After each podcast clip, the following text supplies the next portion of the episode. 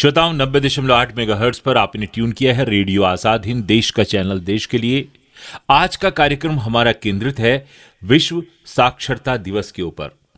मगर कार्यक्रम शुरू करने से पहले हम आपको एक नन्ही सी, एक छोटी सी कविता सुनाना चाहते हैं।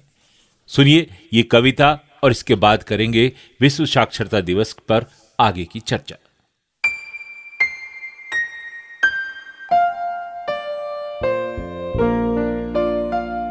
चंपा काले काले अक्षर नहीं चिन्हती। मैं जब पढ़ने लगता हूँ, वो आ जाती है। खड़ी खड़ी चुपचाप सुना करती है। उसे बड़ा अचरज होता है। इन काले चिन्हों से कैसे ये सब स्वर निकलते हैं? चंपा सुंदर की लड़की है। सुंदर ग्वाला है। गाय भैंस रखता है। चंपा चौपायों को लेकर चरवाही करने जाती है। चंपा अच्छी है। चंचल है, नटखट भी है। कभी कभी उधम करती है कभी कभी कलम चुरा लेती है। जैसे तैसे उसे ढूंढकर जब लाता हूँ, पाता हूँ, अब कागज़ गायब, परेशान हो जाता हूँ। उस दिन चंपा आई।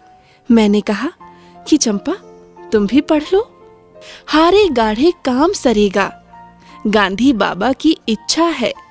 जब सब जन पढ़ना लिखना सीखेंगे, चंपा ने ये कहा कि मैं तो नहीं पढ़ूँगी। श्रोताओं, ये जो सुंदर पंक्तियों के अंश अभी आपने सुने, ये थे कवि त्रिलोचन सिंह की कविता, चंपा काले अक्षर नहीं चिंती है कि।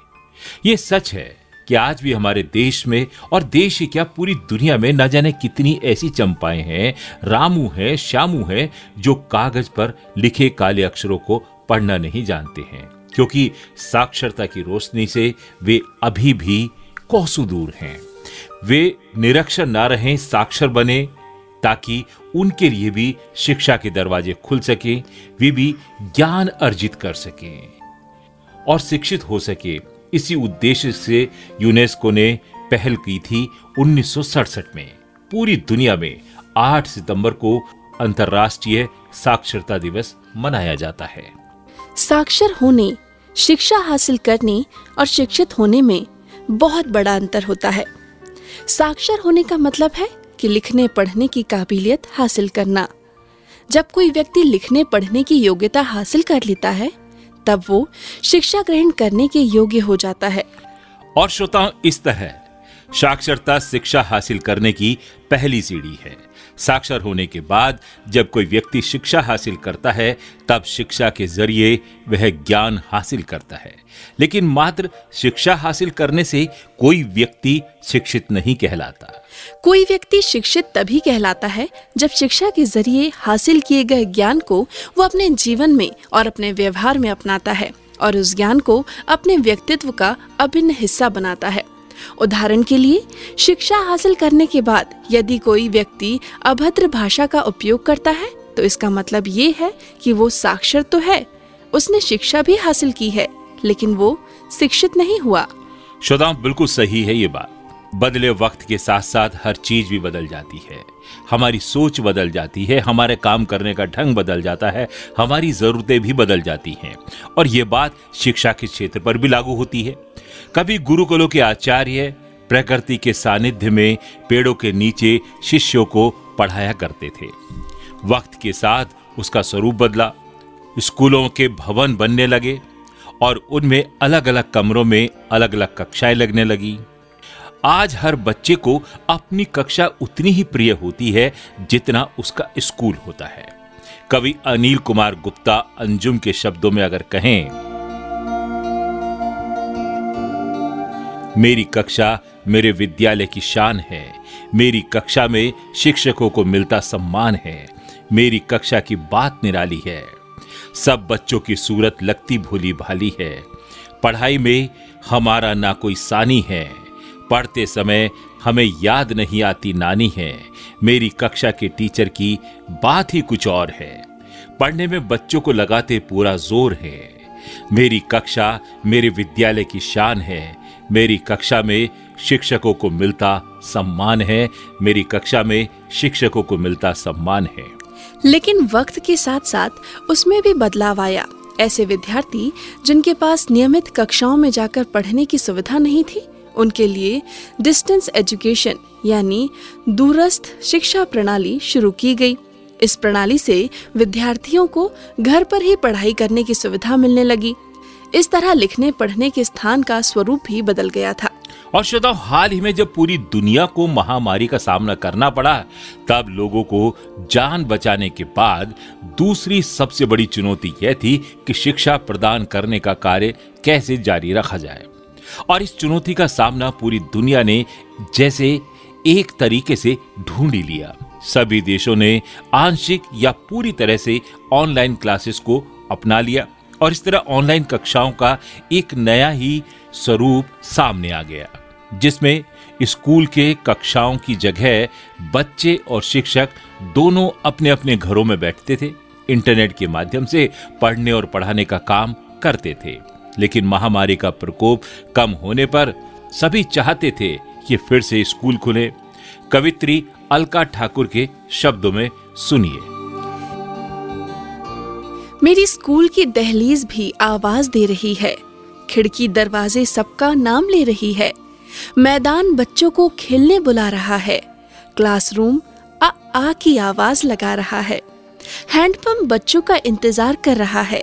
घंटी टन टन बजने को बेचैन हो रही है। स्कूल के पास की बेर अब पकने लगी हैं। कच्चे अमरूद की खुशबू फैलने लगी है। सबको याद आ रहा है अपना स्कूल। चाहे बच्चे हो या शिक्षक, सब चाहते हैं अब खुले स्कूल, अब खुले स्कूल। श्रोताओ, हमारी महामारी का प्रकोप कम होने पर एक नई चुनौती सामने आई थी और वह चुनौती थी विद्यार्थियों को स्कूल में वापस लाने की। और यह चुनौती इसलिए भी गंभीर थी क्योंकि महामारी से पहले ही पूरी दुनिया में लगभग सतहत्तर दशमलव एक करोड़ लोग निरक्षर थे, जिसमें सर्वाधिक संख्या महिलाओं की थी। अनुमान है कि दोबारा स्कूल खुलने पर लगभग दो दशमलव चार करोड़ विद्यार्थी कक्षाओं में वापस नहीं पहुँच पाए, जिनमें से लगभग एक दशमलव एक करोड़ संख्या लड़कियों और किशोरियों की है। परंपरागत स्वरूप से ऐसे स्थानों को कक्षा या क्लासरूम कहते हैं, जहाँ हम साक्षर बनते हैं। और शिक्षा ग्रहण करते हैं। और जहाँ ये कक्षाएँ संचालित की जाती हैं, ऐसे संस्थानों को हम स्कूल, कॉलेज या विश्वविद्यालय के नाम से पुकारते हैं। लेकिन आज शिक्षा का फलक बहुत व्यापक हो चुका है। इसीलिए अब ऐसे स्थानों को, जहाँ हम साक्षर बनते हैं और शिक्षा ग्रहण करते हैं, एक नए नाम से पुकारा जाता है। और वो नाम है लर्निंग स्पेस। हाँ श्रोताओ लर्निंग स्पेस का मतलब सिर्फ़ ईट पत्थर से बनी हुई कक्षाएँ नहीं होती हैं, बल्कि इसका व्यापक अर्थ है भौतिक परिस्थितियाँ, शिक्षण सामग्री, सामाजिक संस्कृति और राजनीतिक परिस्थितियाँ, तथा लोगों की भागीदारी। और वे सभी क्रियाकलाप जैसे लर्निंग स्पेस का निर्माण करती है, जहाँ विद्यार्थी सीखने का अनुभव हासिल करता है। और इसी तरह आज साक्षरता शब्द का अर्थ भी बहुत व्यापक हो चुका है। अब यह सिर्फ़ कक्षा में जा करके पढ़ने या सीखने तक सीमित नहीं रहा है। अब लोग कार्यस्थलों, सामुदायिक केंद्रों, परिवार के बीच, लाइब्रेरी में और इंटरनेट के माध्यम से भी पढ़ते हैं, लिखते हैं, सीखते हैं, समझते हैं। आइए बात करते हैं अंतर्राष्ट्रीय साक्षरता दिवस की। अंतर्राष्ट्रीय साक्षरता दिवस ये हम सभी जानते हैं कि 8 सितंबर को मनाया जाता है। हर साल साक्षरता से जुड़ा हुआ जन जागृति का एक विषय इसमें निर्धारित भी किया जाता है। और हम आपको बताना चाहेंगे कि इस साल का विषय है transformation of literacy learning space literacy learning spaces का मतलब होता है ऐसे स्थान जहाँ हम साक्षरता हासिल करते हैं। दूसरे शब्दों में कहें तो जहाँ हम बुनियादी शिक्षा हासिल करते हैं। Transformation of literacy learning spaces का मतलब है बुनियादी शिक्षा हासिल करने के स्थानों का रूपांतरण। और श्रोताओं, इसके लिए यूनेस्को की पहल है कि तीन बिंदुओं को ध्यान में रखते हुए बुनियादी शिक्षा हासिल करने के स्थानों का इस तरह रूपांतरण किया जाए, जिसमें लिटरेसी लर्निंग स्पेस विद्यार्थी केंद्र हो और वह उसे जीवन भर सीखने के लिए प्रेरित करती रहे। पहला बिंदु है मौजूदा रूप में उपलब्ध लिटरेसी लर्निंग स्पेस का। पूर्णतः उपयोग किया जाए।